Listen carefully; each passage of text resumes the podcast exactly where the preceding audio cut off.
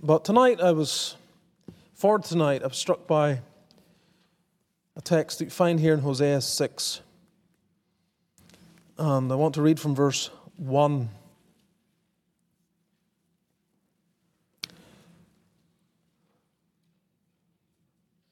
Let us hear the word of the Lord. Hosea 6, verse 1. Come, and let us return unto the Lord, for he hath torn, and he will heal us. He is smitten, and he will bind us up. After two days will he revive us. In the third day he will raise us up, and we shall live in his sight. Then shall we know, if we follow on to know the Lord, his going forth is prepared as the morning, and he shall come unto us as the rain, as the latter and former rain unto the earth. O Ephraim, what shall I do unto thee? O Judah, what shall I do unto thee? For your goodness is as a morning cloud, and as the early dew it goeth away. Therefore, have I hewed them by the prophets, and have slain them by the words of my mouth. And thy judgments are as the light that goeth forth. For I desired mercy and not sacrifice, and the knowledge of God more than burnt offerings. But they, like men, have transgressed the covenant. There have they dealt treacherously against me. Gilead is a city of them that work iniquity, and is polluted with blood. And as troops of robbers wait for a man, so the company of priests murder in the way by consent, for they commit lewdness.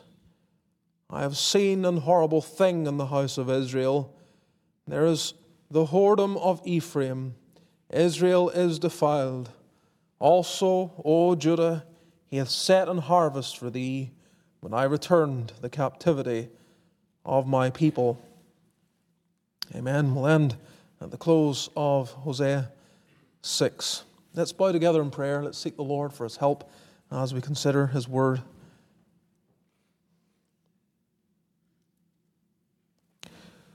Lord, we come acknowledging our need for help even to hear the word.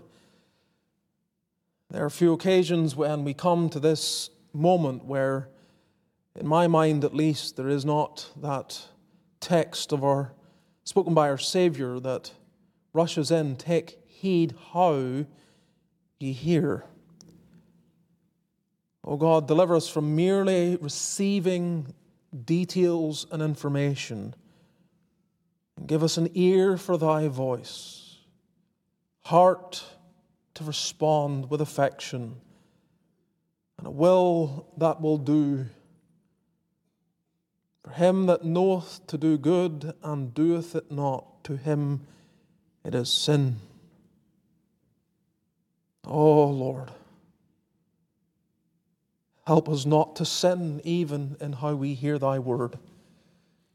To that end, give the help of the Spirit to aid us Again, advance thy cause, save souls, restore the backslidden, feed thy sheep and lambs, be amongst us. We pray in Jesus' name. Amen. A number of weeks ago, I listened to an audiobook, the, the famous title by Machiavelli the, the Prince, and I was, I was struck by some of the detail. I don't know if you ever listened to or read it. Um, in it, he, he basically addresses to the, the Duke of Florence uh, how to govern, uh, especially how to govern in different territories and regions.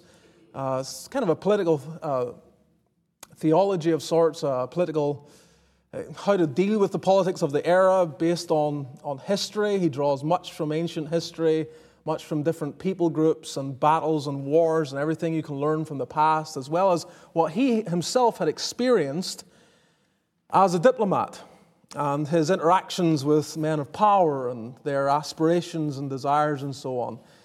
And, and listening to it, there's, there's one, one place where he says, It is therefore better to be feared than to be loved. If one cannot be both, because men are less hesitant about injuring someone who makes himself loved than one who makes himself feared. I was, I was thinking about that, and there are a few other things, actually, even in relation to how he discusses, you know, if you're, if you're dealing with people who are used to freedom, a republic or something, you have to handle them differently than someone or a people group who maybe have come from under a king and so on and so forth. It's very, it's interesting, at least for uh, me anyway, as I was, I was just listening to different details of it. But I was struck by that statement that it's better to be feared than to be loved if you can't be both.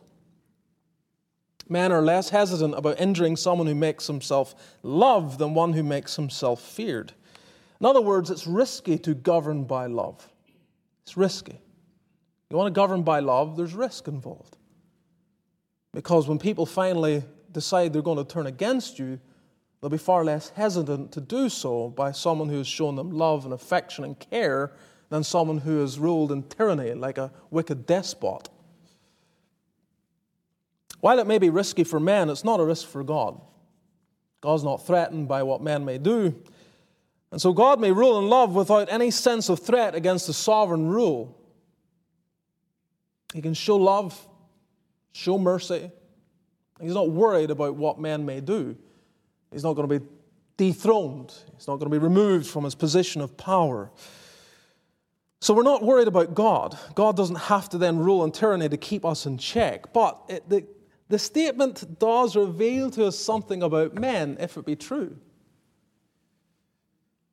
If men are less hesitant about injuring someone who makes himself loved than one who makes himself feared, it shows your natural tendency in response to what it is we receive from someone who may be in power. It shows that man by nature will take advantage. And God being in control, if God governs in love and mercy, if He governs in goodness, men will take advantage. They will not recognize the mercy of it. Also, may show to you why tyrannical forms of cults and alternative religions may actually retain more of their adherents than the gospel and biblical religion. Because through the tyranny, they're afraid. They're made to fear God in a way that makes them terrified to leave or leave the cult, leave the group, leave the religion.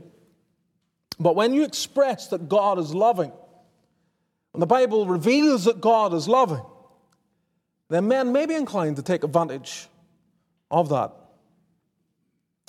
Men, therefore, are not hesitant to injure God, so to speak. Go to Hosea 11. You'll see how God had dealt with his people. This is just one expression of it here.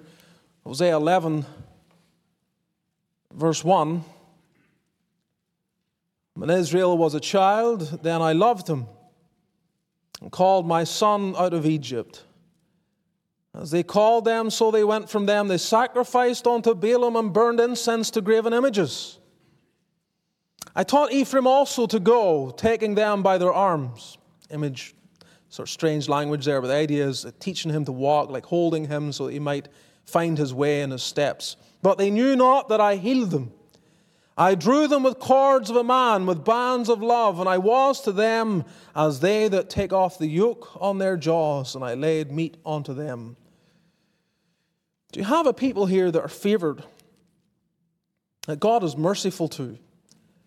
And yet, instead of responding in love and affection, instead of recognizing how merciful He had been to them, they took advantage of it. They're called in the last chapter of the book, if you go to Hosea 14, verse 1, O Israel, return unto the Lord thy God, for thou hast fallen by thine iniquity. Take with you words and turn to the Lord. Say unto him, Take away all iniquity and receive us graciously. So will we render the calves of our lips. Verse 4 I will heal their backsliding, I will love them freely, for mine anger is turned away from him. God shows mercy. Over and over and over again, Hosea comes as a mouthpiece of God to warn the people once again, to call them to repentance, to a people that had been so advantageously positioned. God has so mercifully received them, forgiven them, guided them, protected them, shepherded them. So he brings a complaint. A complaint against them because they're marked by unfaithfulness. And even manifestations of spirituality is marked by shallowness. It doesn't stick, it doesn't last, it seems so fleeting. And so you have in Hosea 6 an expression I'd never really considered before. In verse 4, Hosea 6 4, O Ephraim, what shall I do unto thee? O Judah, what shall I do unto thee? For your goodness is as a morning cloud, and as the early dew it goeth away. Your hesed, that's the word, mercy, the good, anything they showed that was spiritually a manifestation of spirituality, a manifestation of what God had given to them, as they would reciprocate, as they would manifest the gospel or what the gospel compels believers to show, even when they would do that, it's like a morning cloud. Wake up and it's there, Short time later, you can't find it. It's gone. Where did it go? Seems so promising. We imagine perhaps it was going to bring rain. But no, it disappeared almost as if it was never there in the first place. And the same as the dew, the early dew. That dew that, boys and girls, you see, you go out in the morning sometimes you, and you, you see it on the grass and it's, it's thick upon the grass, and yet perhaps you come back inside and then you go out again and it's, it's bone dry, as if it was never there. And that's the spirituality of God's people sometimes. You look at them and it's there's life there, some expression of, of, of thankfulness and gratitude and desire to serve. Then you look again. Where did it go?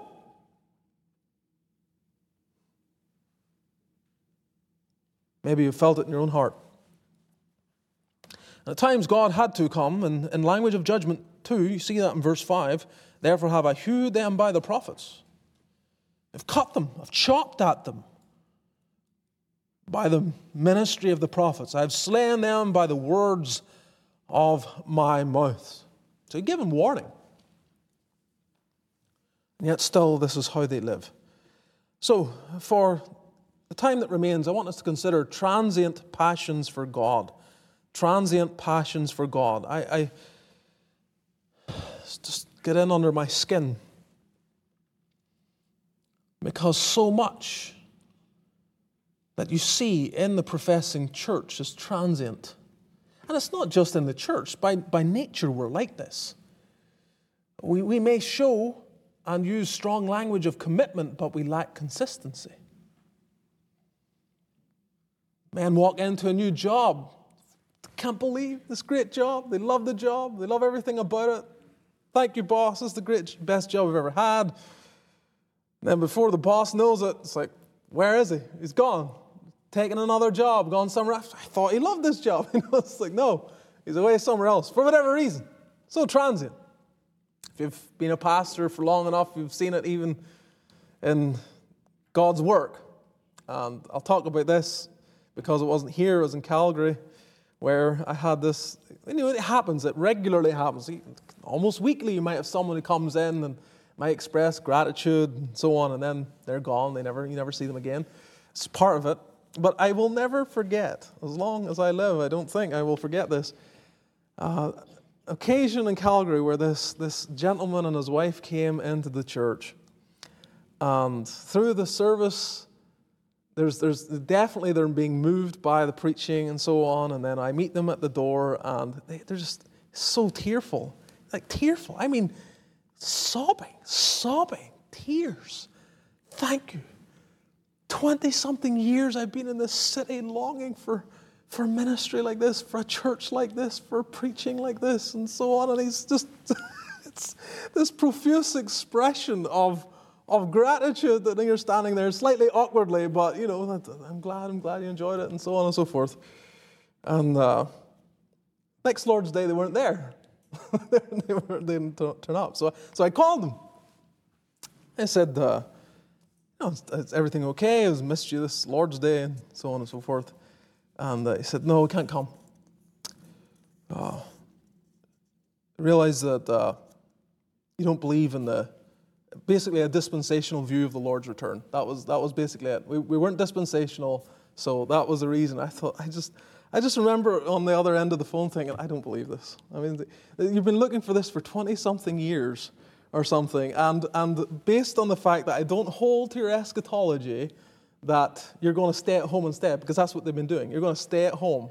After such a moving experience the previous week, just throw it aside and, and stay at home. I, I just, wow, how fickle are men? How fickle are men? But this is not just found among the few, this is found among many, and in our own hearts too. That's the sad reality. So, this should be instructive.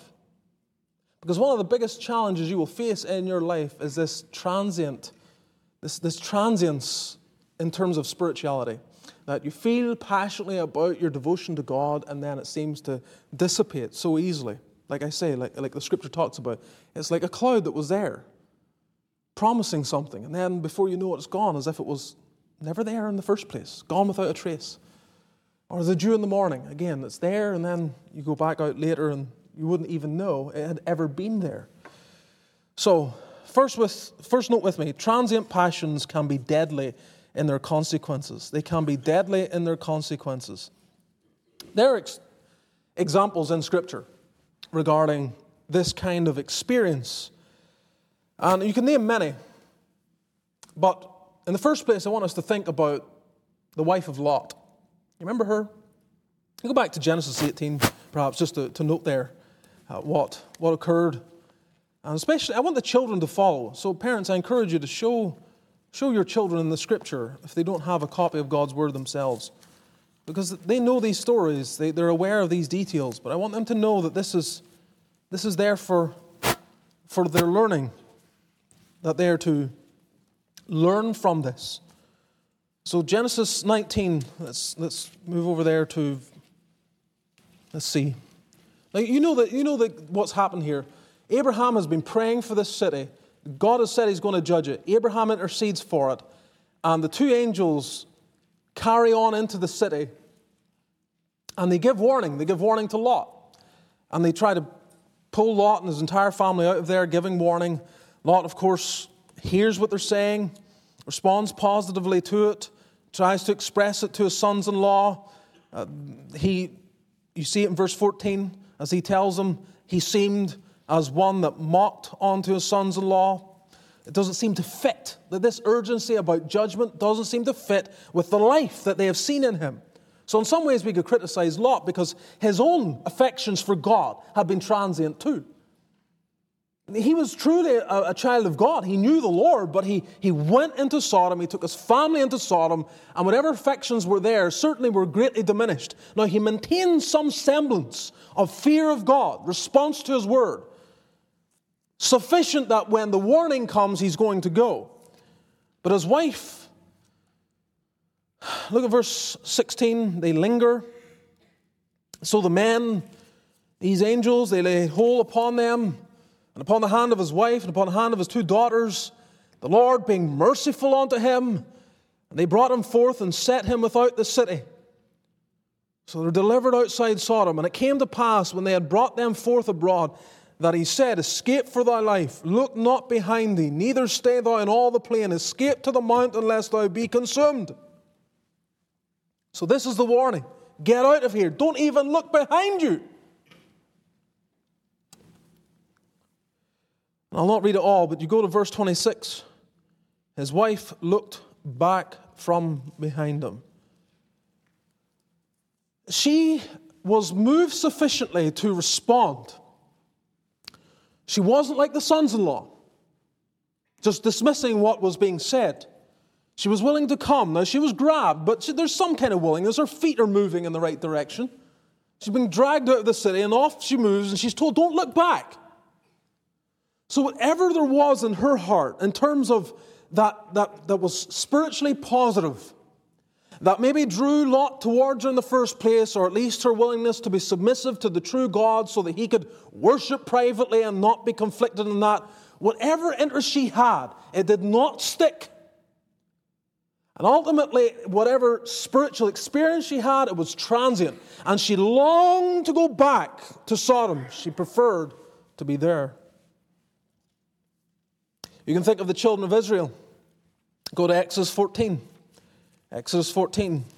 Here we have the great deliverance of God, bringing his people out of Egypt. This illustration of redemption, God's mercy. They go through the Red Sea, it comes in over the top of their enemies, and they are rejoicing in what the Lord has, has done. So, Exodus 14, verse 30 Thus the Lord saved Israel that day out of the hand of the Egyptians. And Israel saw the Egyptians dead upon the seashore. And Israel saw that great work which the Lord did upon the Egyptians. And the people feared the Lord and believed the Lord and his servant Moses. There you have it. There's the cloud. There's the dew upon the grass. They have been convinced influenced. They see what God has accomplished. They can hardly believe their eyes. They're moved. The next chapter details a song that they sing in praise unto God. Thy right hand, O Lord, is become glorious in power. Thy right hand, O Lord, hath dashed in pieces the enemy. They're singing in praise to God. The Lord shall reign forever and ever. Exodus 15, 18. then you come to verse 22. So Moses brought Israel from the Red Sea, and they went out into the wilderness of Shur, and they went three days in the wilderness and found no water. And when they came to Marah, they could not drink of the waters of Marah, for they were bitter. Therefore, the name of it was called Marah. And the people murmured against Moses, saying, What shall we drink? so immediately they begin to murmur. They have this this sense of what God has accomplished for us. And they're rejoicing and singing in it. Three days later, that, that cloud, that expression of spirituality and trust in God had evaporated. Gone. You'd wonder if it was ever there in the first place. Do, do you see yourself in this? Do you? Do you see how this, this is written not so that we might mock the children of Israel, but so we might see in them the, what is true of ourselves so often. Go to the New Testament, Mark 10. You have the rich young ruler.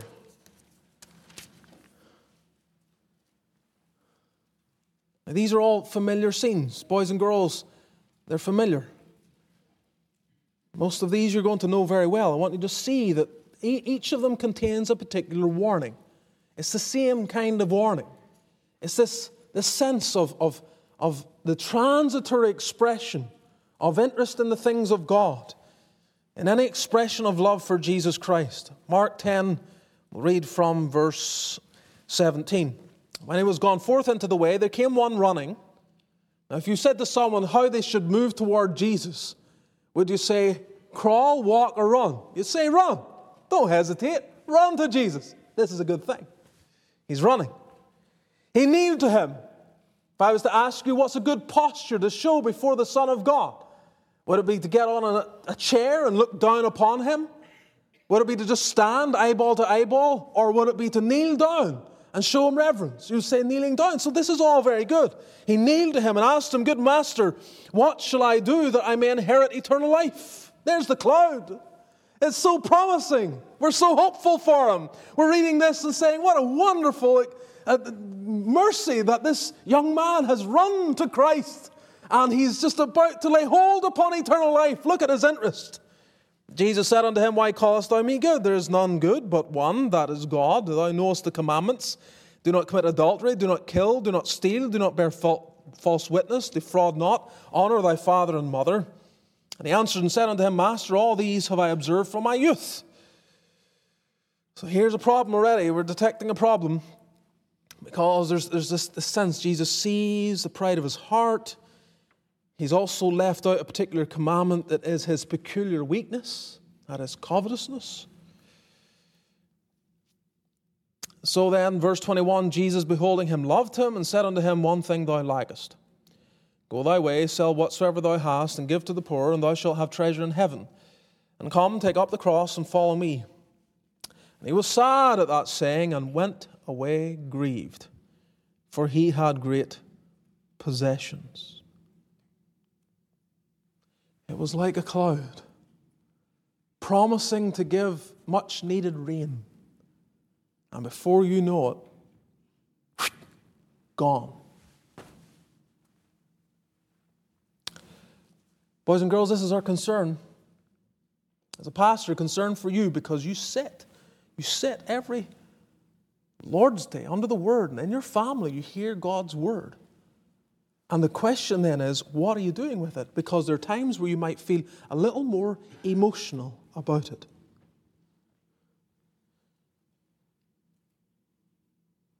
But this is exposing. This is exposing any mere emotional response to God's Word. There has to be a real holding on to, holding fast to the Lord Jesus Christ. We'll see that more as we progress. Go to Acts 24. I just want to see, I want you to see how often you, these kind of things are found in God's Word. Acts 24. Here, Paul has opportunity to stand before a governor in the person of Felix. And Acts 24, read from verse 24. And after certain days, when Felix came with his wife Drusilla, which was a Jewess, he sent for Paul, listen, and heard him concerning the faith in Christ. They're not talking about football. They're not talking about the weather or politics. He wants to hear Think of it. This governor said, I want to hear you concerning the faith in Christ. There's a cloud. Paul's called for. Paul, Felix wants to hear the gospel. A cloud appears. Hope arises.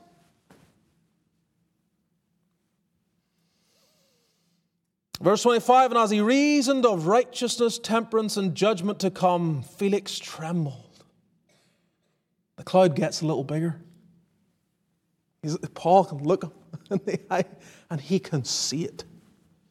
He can see the physiological response to the truth. The trembling in his hand, or in his chin, or in his voice, or something else. Seems so promising. What does he say?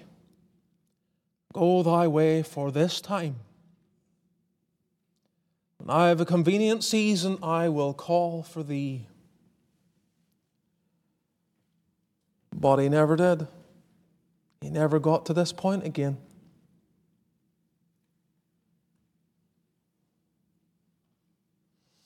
One last one. 2 Timothy 4 We read, boys and girls, of a man by the name of Demas. He actually appears a number of times in the New Testament. Paul refers to him at the end of Colossians and Philemon as a fellow laborer, someone who was with him, someone who stood by him, helped him, ministered along with him. And 2 Timothy 4, this is the last epistle of the apostle. He knows that his time is short. He knows that he's about to have to offer his life. And so you see that, verse 6 of 2 Timothy 4 I am now ready to be offered, and the time of my departure is at hand. It's right there. I know it's coming. I have fought a good fight. I have finished my course. I have kept the faith.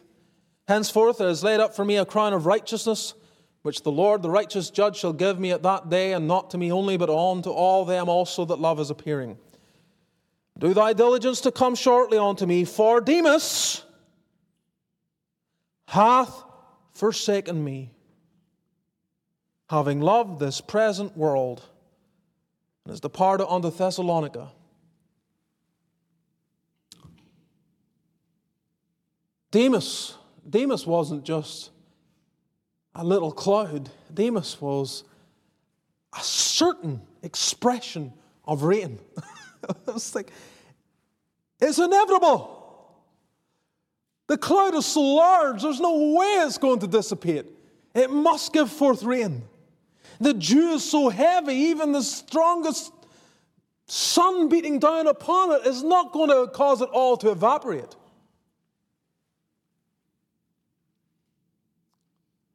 And yet it did.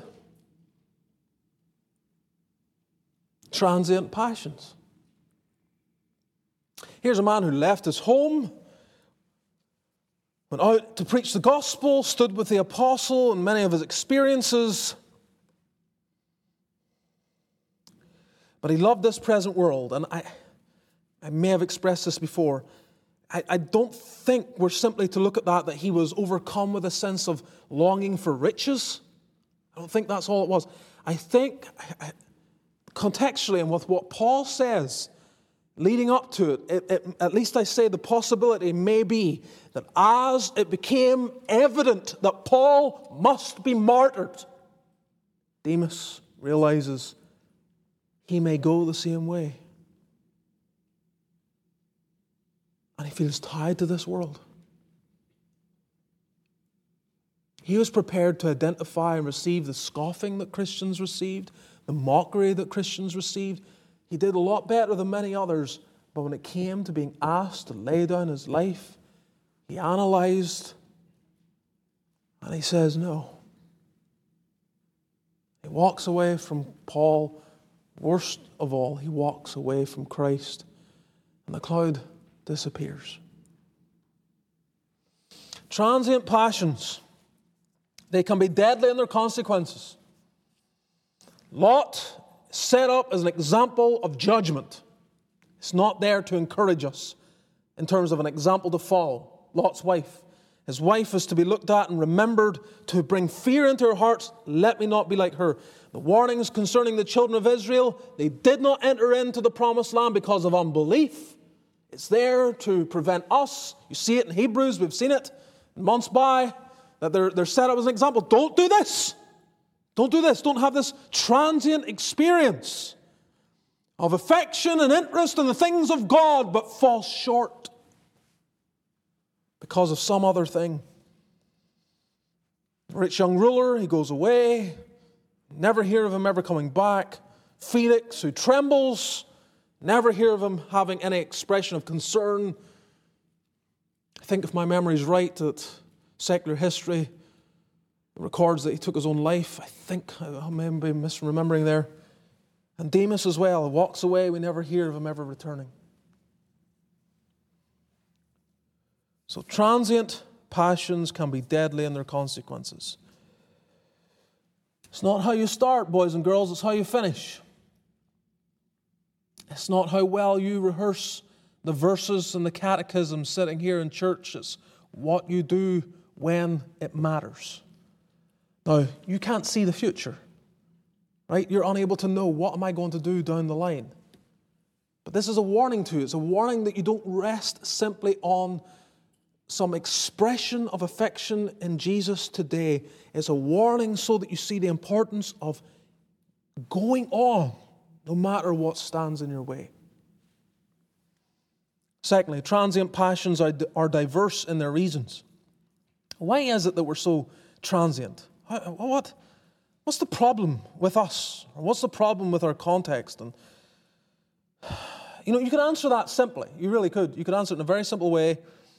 You say, the reason, the bottom line is this they have not the Holy Spirit.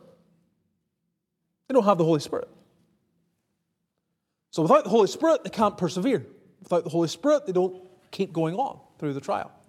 And that's a legitimate answer. And yet you have those who do have the Spirit that exhibit similar characteristics. Think of Peter. Go to John 13 and a familiar portion where again you have him boasting. Boasting. It doesn't matter what stands before me, Lord, I'll, I'll do whatever it takes. John 13, 37, Peter said unto him, Lord, why cannot I follow thee now? I will lay down my life for thy sake. I will lay down my life for thy That's, that's a. there's a cloud with a big expression of, of commitment. If a man says he's prepared to give his life, then you might conclude nothing will get in his way. Nothing. Is that what we find? Jesus tells him, Verily, verily, I say unto thee, the cock shall not crow till thou hast denied me thrice. So, this, this transient aspect of passion for God and for Christ isn't something we can totally escape by being converted.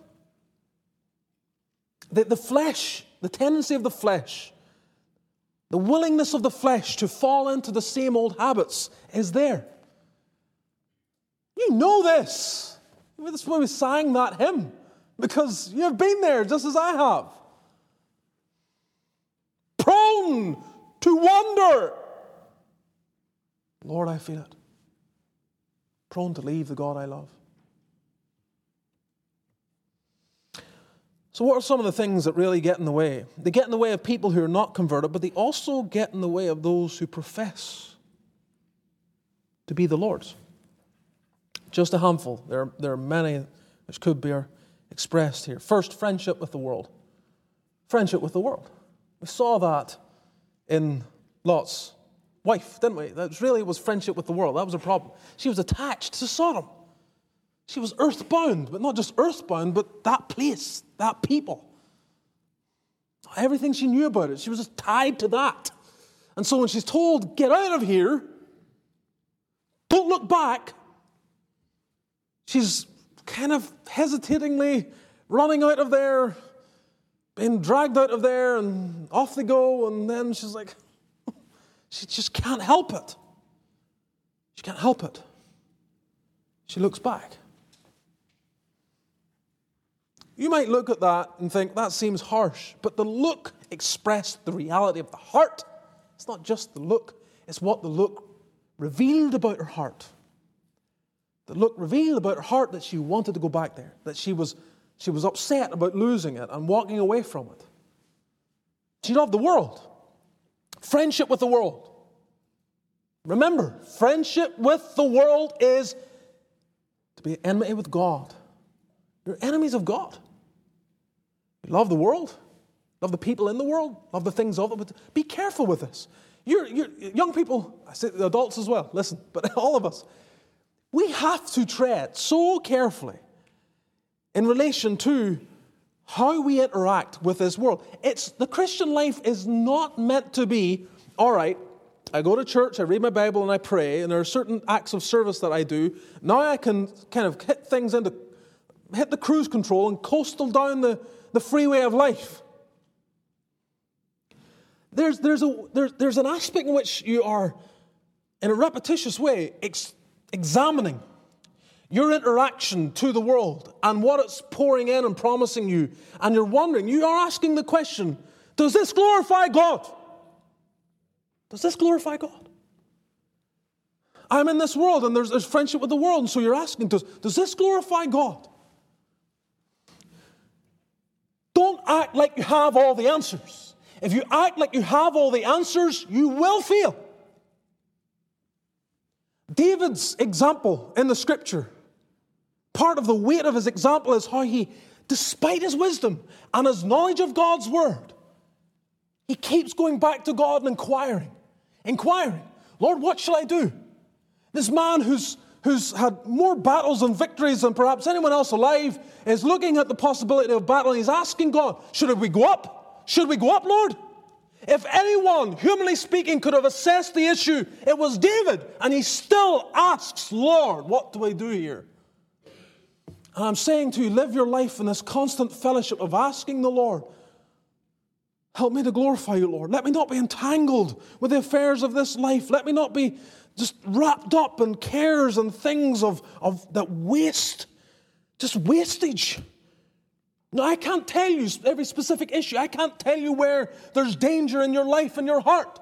This is something between you and God. You can come and seek counsel, and I may. I may be able to open the scriptures and I may even be able to give you specifics and say, I think that's unhealthy. I would encourage you stay away for this reason and that reason. But many questions, the ones that befuddle you, are just as likely to befuddle me. And I don't know exactly what it's doing to your soul. But if you're asking the question, just remember friendship with the world is dangerous. We have to be so careful. And so many people experience transient passions because there they are, before the cross, gazing at Christ, considering his sufferings, wondering at his substitution, praising him for his work. And as if man's natural tendency to spiritual decay wasn't bad enough, he focuses then his energy on things that just draw out like a pulse. It's just, it's just zapping the spiritual energy out of a soul. Friendship with the world, an aversion to trials. I think this is a peculiar danger. Well, maybe anywhere in the world, but I, I think it's a danger that we have because we, we're living in a place that's largely peaceful and at rest, and we really don't meet much in the way of trial in our lives, certainly early on. We can get through, generally speaking, the average person in America can get through a huge chunk of their life without any really intense trial. Right? Some grow up, they don't remember when there wasn't a trial. As in, they grow up in certain parts of the world, they don't remember when a time when it wasn't like living day to day, wondering if there was going to be food on the table today. Will it be there today? That's what they're wondering. That's a, that's a trial. They grow up around that. Hardens them. It hardens them those kind of things. But we don't have a whole lot of that, so perhaps this is a peculiar one to us. When the trial eventually does come in our life, we're, we're, we're sent into a tailspin. We can't believe it happened to us. How could we be going through this trial? What, what's God doing? I can't believe that I might be sick for a little time, or might show signs of weakness, or that someone might not like me, or I might lose my job. And so we have an aversion to trials. We start blaming God, charging God. So you're, one Sunday you're there praising Him, singing hymns like hymn number five. I thank we all our God. Next day something bad happens and you're, you're questioning His wisdom. No thankfulness. It's like a cloud, dissipates. Love of money. I'm warned of this in Timothy. Love of money. See it in other, I think even going back to Felix, I think that's part of Felix's issue, wasn't it? As you read on down through that passage, he, he hoped to have getting, gotten some money for, for letting Paul go. so he's, he's, he's an exploiter. And that's perhaps what caused the feelings to dissipate so quickly. Because as he's hearing the word and he's trembling under the word and he's wondering what to do with the word, and he, he manages to pull and pry himself away, not to respond in that instance. And then he begins to contemplate how he can get take advantage of having Paul under his charge. And maybe he can financially benefit from this. Well, as soon as he starts thinking that way, any spiritual notions are going to quickly go away. So they're gone, never to return. Love for money. Same for the rich young ruler. How may I inherit eternal life? Give up your idol of your riches. And off he walks, leaves it behind. There's also, I think, and this is kind of encapsulating many, many things a rejection of humility. A rejection of humility. There's, there's, there's pride, there's constantly pride, and pride, pride is the Achilles heel of humanity. It's there in all of these things, isn't it? I mean, friendship with the world, aversion to trials, love for money, all, pride undergirds all of that when examined. But let's just think about it for a moment. What are we told? What are we told? Humble yourself under the mighty hand of God. that God resisteth the proud, He giveth grace to the humble. He's constantly encouraging, exhorting, commanding. Stay low. Stay low. As soon as you think that you have it all together, get back down. Soon as you imagine that you have it all figured out, get, get on your face. this is this really that's, that's, that's the key to a successful Christian life. It's like you, you feel your head sort of rising and a little expression of pride. It's like, get it down there again. Be dependent. Be dependent. Constantly dependent. And I, and I think then that's why God permits this to still be an experience within the professing church transient passions. That He hasn't given us complete deliverance over it, where we can love God and it's this perfect upward trajectory of passion and zeal for Christ.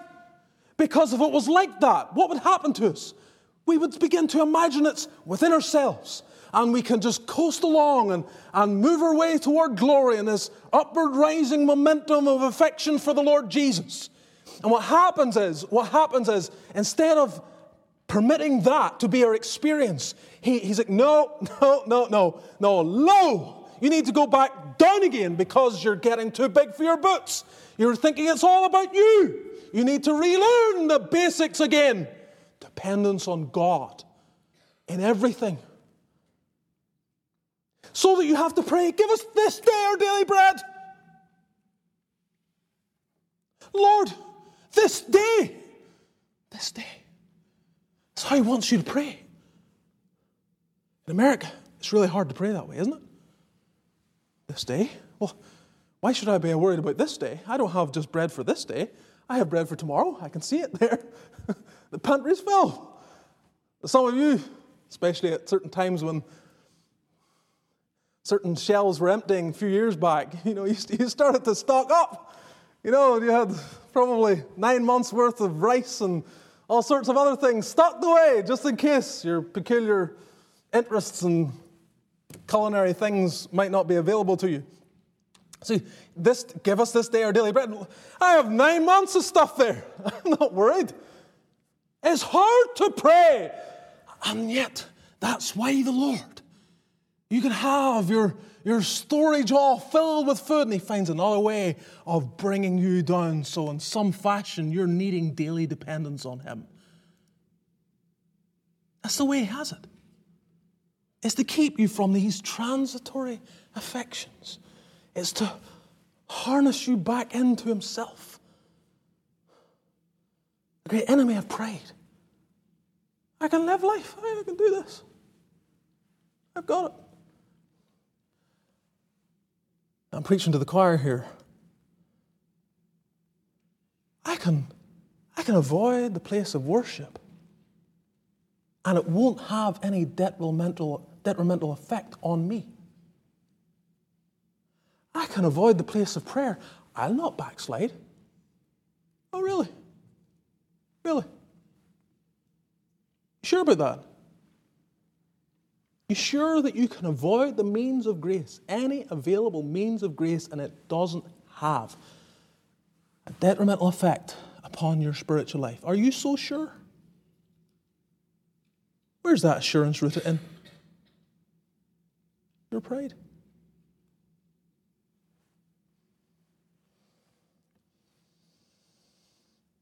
Finally, transient passions are didactic in their purpose kind of touched on this, so I won't elaborate too much, but it's didactic, it's, teaching, it's instructive, that's the idea. It, the whole reason God has permitted it to be this way is to throw him, throw us back into Him. Now, He doesn't desire that we walk away from Him in the first place, right? If we had the sense to learn from the Lord Jesus. Here you have the Son of God in flesh, walking in the world.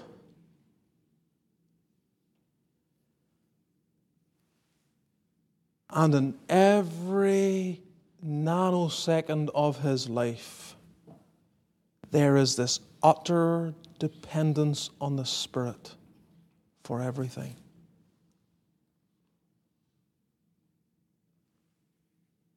Constant communion, constant expression of his need for divine power and help. So he walks, and the worst attacks of hell against him cannot cause him to waver at all.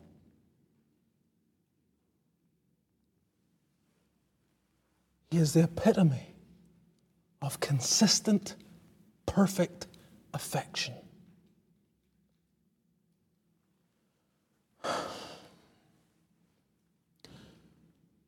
So we are to, in our seasons of waywardness, where we see, first of all, the fickleness of our nature. The fickleness of our our nature is fickle. It is. It's, you can have people, they walk an aisle, stick up their hand. If you asked them in that moment, if you said to them, in some appeal for, for missionary service. If you said to them, Put up your hand if you're willing to go to the mission field. Come forward if you're willing to go to the mission field. They'd be moved by some expression of need in some particular field or the argument and presentation of that need from the preacher, and, and they're moved. And if you had some transport in the parking lot that could take them to West Africa or Mongolia immediately, they would, they would step in. But instead, what happens is they express this willingness Lord, wherever you send, I will go. Whatever you ask me to do, I will do. If there's something in my life you want me to give up, I will surrender it gladly. If there's a relationship that has come between my relationship with you, I will end it. Then Monday morning comes. Where did it go? It's gone. So often it's gone. So the gospel is needed daily. The gospel is needed every day for our fickle nature. What's the gospel? The gospel is what Christ has done. It's not what you're dedicated to doing. The gospel is get your eyes on the one who finished the work. This is the good news. The good news is not your response to it, the good news is what Christ has accomplished, what he has done for you. And so you get back and you say, Look at me in all my fickle ways. I can't do this. And you look at Christ who did, and you're so glad you're represented in him. You're so thankful God looks upon you with love because of him. And you just, you see, there's the expression of gratitude. I'm motivated in thanksgiving. And that gratitude from what Christ has done, that sense of the unworthiness that, that you should feel that He should give His Son to be a Savior for you, die on the cross for you, suffer for your sins, that awareness of that every day, in light of what that all of that is involved in that, let me just respond in worship. That, that, will, that will mitigate the fickleness of the nature. So there's your fickle, fickleness of nature, and it needs the gospel. There's your dependence on God. That's where you need the Spirit. Right? You need God, right? You're, you're, to, you're to see your need for God and Go to the Holy Spirit every day, asking for it. Asking for it. I think if there's one prayer that the devil could remove from our lips, that he'd love to remove, I'm sure many could be expressed. I, I know this, but certainly up there, up there, in some of the top prayers of it, if I could just stop them praying for that, it would be, Lord, fill me with your Spirit today. Eradicate that. Just delete that from their prayer. And then your need for the Word. You need the Word. Not the, only the gospel, not only the Spirit, but you need the Word. And you need the Word to mortify. That's an old word, isn't it? Don't use very much these days. Mortify. The word comes to us. We read it and it like cuts. It cuts. I mean, that's, that's what we read in, in Hosea, isn't it? What the words of the prophets do. I have hewed them by the prophets, I've slain them by the words of my mouth. You need that. You need that. Mortify. Lord, let me see my sin and respond to the word putting to death the members of my body, putting to death the passions. So, transient passions for God.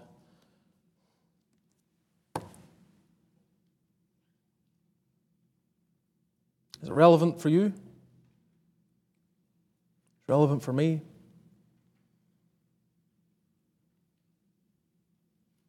Have we accepted that this is just the way it's going to be? Or we realize that by God's grace, the Lord is able to empower us and equip us and so fill our minds being engaged in trying to comprehend the length and breadth and depth and height and to know the love of God which is in Christ. Having our minds filled with that And then in gratitude, offering our bodies, our lives, realizing the only way it'll ever stay there is by the daily infilling of the Spirit of God and a humble response to the Word in all that it says, in all it commands. The Lord help us. Let's bow together in prayer.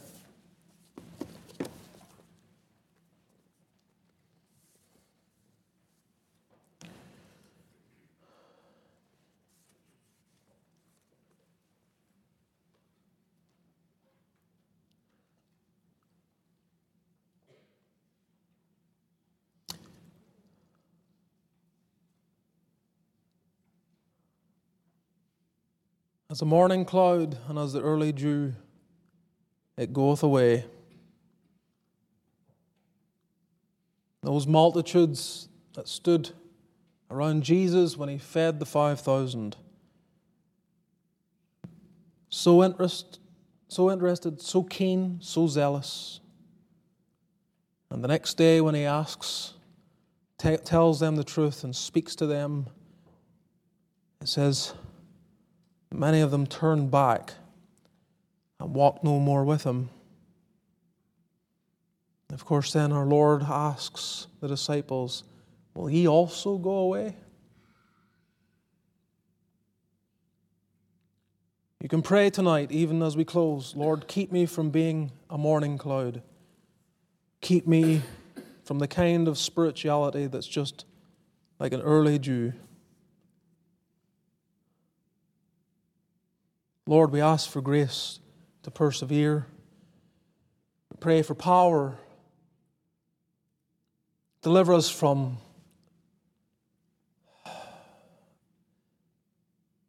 fluctuating convictions, from being driven by hurts and failed aspirations.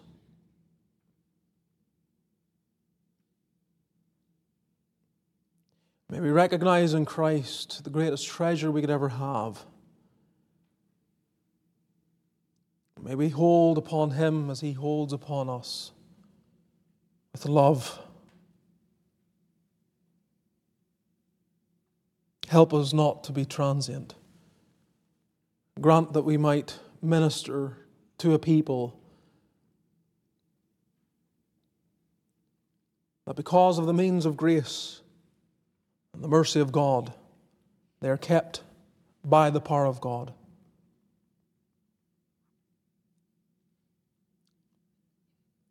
So grant us help this week. Empower us to seek first the kingdom of God and thy righteousness. And may we be lights. May we be salt. May we do thy bidding every day. Bless our fellowship. Go with us to our homes and empower us, we ask. May the grace of our Lord Jesus, the love of God our Father, and the fellowship of the Spirit be with all the people of God now and evermore. Amen.